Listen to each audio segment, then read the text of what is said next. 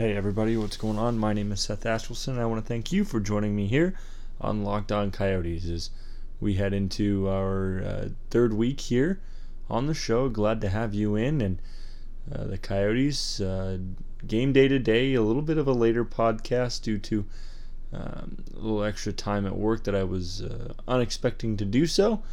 Um, but uh, bad thing, tough thing about that is early game today, game day today, a 5 p.m. start uh, Arizona time. So couldn't get much more of a preview than we did yesterday with Andrew Bell, which we got a pretty good preview in. But uh, the good news is we get a chance to react uh, pretty much same day to all the uh, the good things happening with the Coyotes uh, in Winnipeg. As they picked up a four to two victory, a win that they really needed, and um, big things for the Coyotes. I mean, a, a, tough start to their season. Again, we're still very early in the season. Uh, could only score one goal in their first two games, but their last three games, they've gotten five out of the last six points. So uh, maybe this is the time that the Coyotes turn it around again. It's not.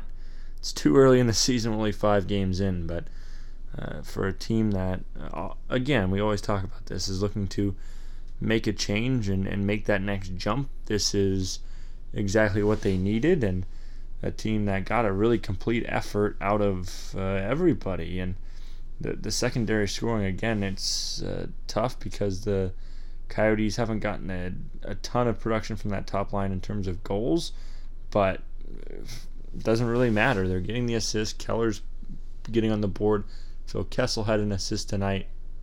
So a team that's uh, getting contributions from everybody, and really that was the tough part last year is they had some of their top guys. Keller, I know he only had 47 points, but he was really the guy that was expected to chip in. And for the Coyotes, it's uh, it's a lot of different guys now. Conor Garland's back, and he's playing extremely well. He had another golden night. Nick Schmaltz off the IR. He had a three-point night. Looking at the NHL.com recap, he's not even listed as one of the three stars, which is a travesty if you ask me. He had the most points uh, out of the any Coyotes player and uh, out of any player in this game. And according to the NHL.com website, not a three star, but I'm sure he doesn't really care about that. What matters to him is that the team got the win, and it was a win that um, saw a lot of shots. It was uh, the end of the day, uh, 40 to 35 in favor of Winnipeg. So two teams that had their offensive opportunities. The Coyotes cashed in a little bit more.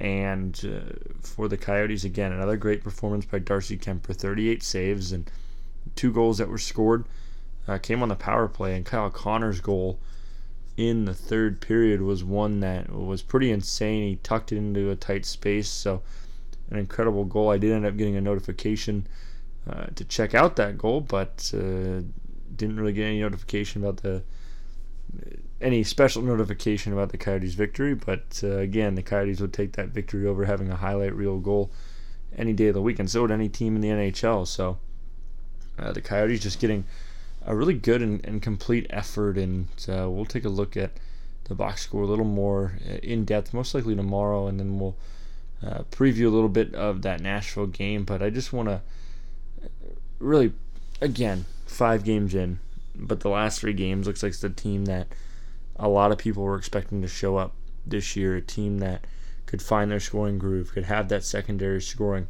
could get it from anywhere, anytime, and that's that's what the Coyotes got. They got two power play goals for a power play that's struggled a lot over the last uh, few years. Even the year they went to the Western Conference Finals seven years back, um, didn't have the greatest power play. So power play really ticking. Dvorak after taking a high stick scored his second goal of the evening, so he fought through a lot to get his second goal. The Coyotes gave up the first goal of the game, but uh, scored four and answered, uh, starting with Garland's goal with eight seconds left, well, at about 7.7 or so in the first period, and then in the second, uh, tacked on three more, so four and answered before Connor's goal uh, early in the third period, but Coyotes shut it down once again, per usual, and able to uh, pick up a victory that not only well earned, especially with the uh, frustrations they had in the first two games, but one that was needed. A team that needed, I think, a little bit of a confidence boost. Obviously, you go play the only undefeated le- team left in the NHL and you pick up a point and had to battle back from down to nothing, uh, still able to pick up a point, and then after that uh, go into Winnipeg, a, a building that the Coyotes historically have had a lot of trouble winning in, and uh, they end up picking up a big 4-2 victory before they come back home to play Nashville. So. Um, really excited for the the team and, and to see what what comes next. Uh, Barrett Hayton was out of the lineup tonight, so um, did get beat up a little bit in terms of uh, the physical play on Saturday. He got tossed around a bit. I don't think it was anything to do with that, but I want to keep a guy like Lawson Crouse in the lineup as well. You want to keep him engaged, a guy that can bring a lot of value on that fourth line and and maybe even bumped up to the third line if he starts producing offensively a little bit more. A guy who a top 15 pick at one point. I believe he was actually top 10. He was ninth overall, if I can recall correctly. So, uh, a guy that a lot of people thought had a big upside. And again, Lawson Crouse is an NHL player. I don't think there's a roster in the league where he wouldn't be on it, but um, especially when you have a guy like Barrett Hayton, so young and so talented, like he's shown. He's already played two games this year. So if the Coyotes want to send him back to juniors, he's got seven more.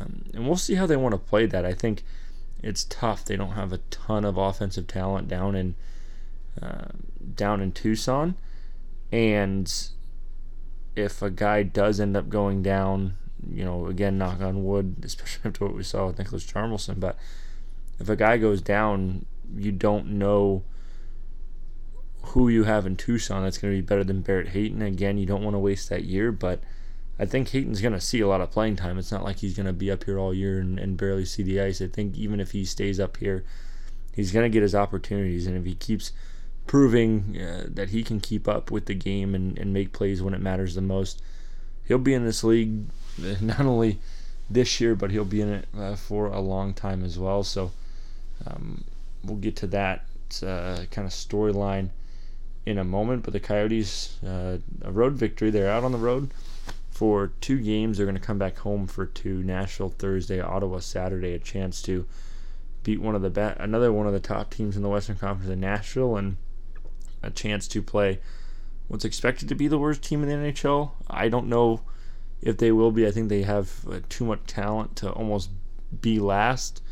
Um, but especially when a team like Detroit, I mean, Detroit got steamrolled in Vancouver tonight. So, uh, Ottawa, again, I don't think they're a playoff team by any stretch. I don't think they're a 500 team by any stretch, but they do have a lot of young talent.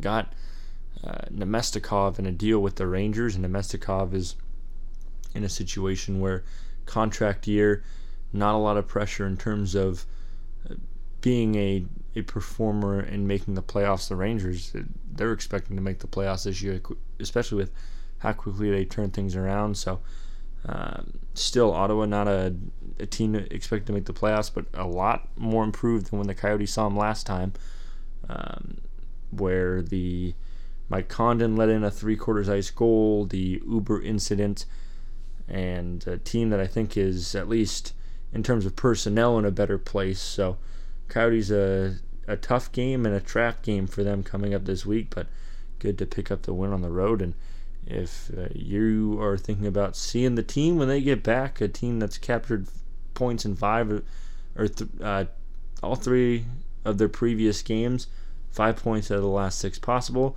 you can find seats on Vivid Seats. Vivid Seats is an online ticket marketplace that is dedicated to finding new tickets to live events and help you make memories that last a lifetime. Again, the Coyotes' Sun season starts eight, in eight days.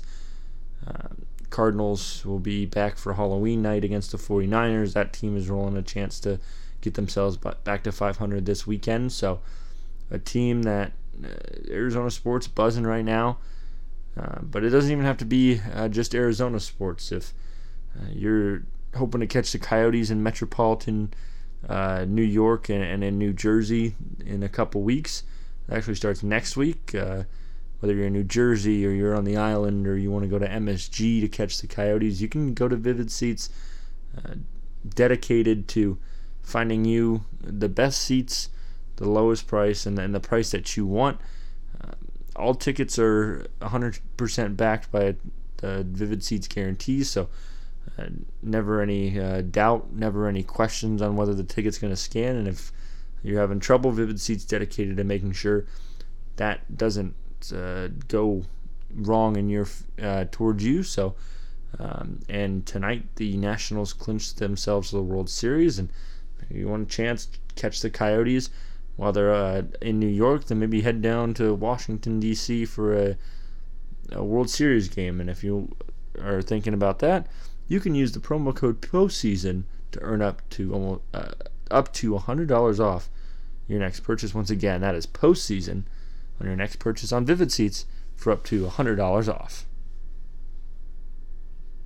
So Kyle Capobianco got the call into the lineup tonight. He uh, jumping in to replace Nick Hjalmarsson, who's out for another three months. So probably about at the, the turn of the calendar year, maybe around the All Star break, is when we'll get the Coyotes will get probably their best defensive defenseman back. But in the meantime, a chance for two younger guys, Capobianco and then Ilya Lyubushkin to jump in. I thought it was interesting that uh, Capobianco was in. I don't think that was the wrong call necessarily this game against the Jets. The Jets, they like to skate, especially their forward group, and Capobianco a little more uh, offensive focused, a little bit faster. So uh, for Bianco, uh, Capobianco, he um, thought he played well. He was on the ice for the Kyle Connor goal, but again, that was a goal that um, he banked off the post, and Kuemper had come off, come off his post, gave him a little bit of room. So not Capobianco's fault on that one, and it was a penalty kill. So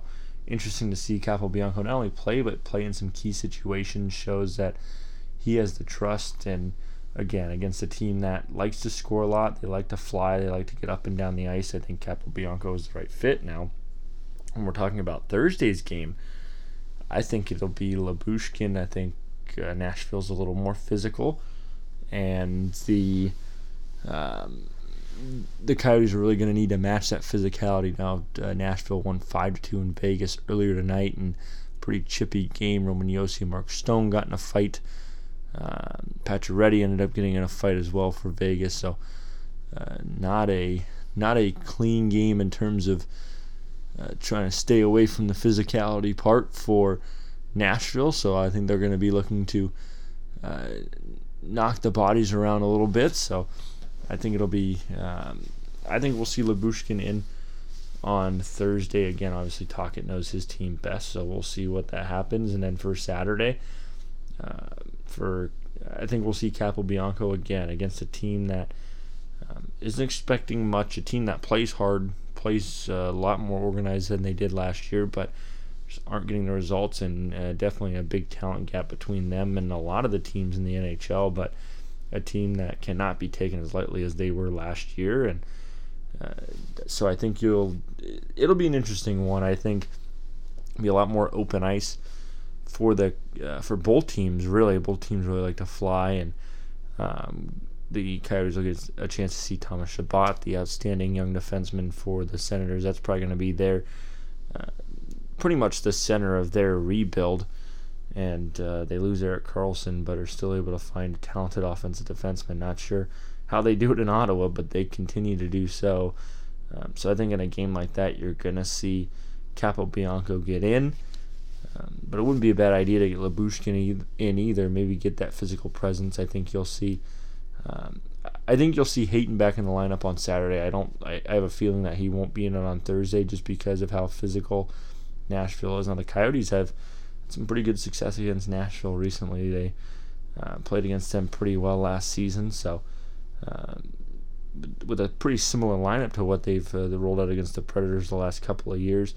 I don't think you'll see much of a change in what you saw tonight. Again, they only carry one extra forward and one extra defenseman as uh, Eric Comrie's still on the roster, and I think part of that is they don't want to send him down because he has to go through waivers, and the Jets will, most likely just reclaim him. So they're kind of waiting to to see what they can do. Maybe Comrie does stay up.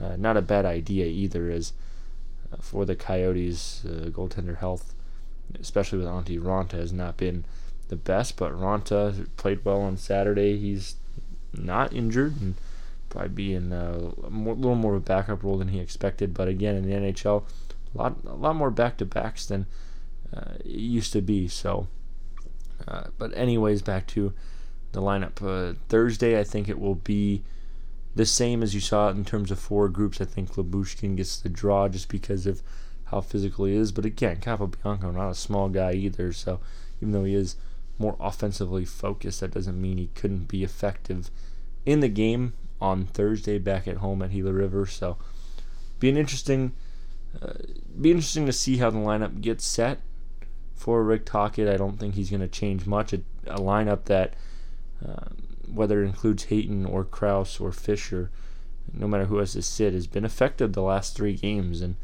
um, especially a, a, big road win in a building that they've struggled in, like we talked about earlier. It, just hard to win at the MTS place, and just in general for anybody. But a good win for the Coyotes, and lineup wise, we'll see. Thought Capobianco played good, but. Uh, we'll see if he gets the draw, if Lyubushkin gets the draw. Maybe see if Barrett Hayton on Thursday finds himself back in the lineup as well. So for the Coyotes, uh, again, another big win for them, but uh, through the first five games, this is a team that in years past, every year has been uncertain. And I think even after the 2012 run in the Western Conference Finals, the work stoppage happened. But even without the work stoppage, Ray Whitney didn't re-sign. He went to Dallas. There was uh, kind of some uncertainty. Could Mike Smith put up another great season? Uh, team was a, another year older, a team that was already pretty old to begin with. So, uh, but it, it, feels like every year since uh, basically what is the 2012-2013 season, but the 2013 season, uh, a lot of uncertainty has gone on, and uh, right now, I think the Coyotes have the most certain roster they've had. I think definitely in over, gosh, close to 15 years. I mean, they did make those runs in 2010, 2011, where I think I think that season between the 09-10 and the 10-11 season, you felt pretty good about where they were going to be at the next year, um, especially when they picked up 107 points. That was the year that the Western Conference was so top loaded that 107 points was not good enough to give them the Pacific Division winner. Ended up losing in seven games to Detroit. The next year they were the sixth overall seed. Uh, but even in between the, the 10 11 and 11 12 seasons, a little uncertainty. Nobody pegged them to win the division, um, especially with the way the Sharks were rolling uh, in that in this decade, pretty much. And uh, so, but to the point is, this is the most certain roster the Coyotes have had in. If we're gonna, if I'm gonna give a solid number, seven years. It's been seven years since you've looked at a Coyotes roster and said, okay, confident that these guys are going to be in the lineup every night, and it's going to be hard to take certain guys out. That used to not be the case. There was a lot of times where uh, you could make a case for almost everybody in the lineup uh, that could get sat and why they w- would need to be out. But now you're, again, a dilemma that every team wants to have where you have almost too much talent. You have a guy like Christian Fischer and Lawson Crouse, even though they're not the skill guys that a lot of people think they are, they still bring a lot of value. Guys that can produce, I don't, I'm not going to say that they can't. These are guys that have the ability to produce, but um, but then you got a guy like Barrett Hayton, who's the fifth overall pick, and it's just so hard to every night you're like, all right, who's gonna be who's gonna be in, who's gonna be out, and I think that's exciting. I think it's exciting to see that. And um, at one point, Kevin Connauton was playing forward as the the Coyotes. That's how kind of starred for talent they were, especially up front. Um, so very encouraging that uh, seventh defensemen are no longer forwards on this team, a team that is starting to dig themselves out of a real tough hole that they had been in and they couldn't get out of, and it was almost almost connected with the the ownership issue. And obviously, when you don't have somebody that's willing to spend the money, it can be hard to win. But it once Meruelo came in, and even before that was made 100% official, they went out and got Phil Kessel almost as if they knew that that's how it was going to go.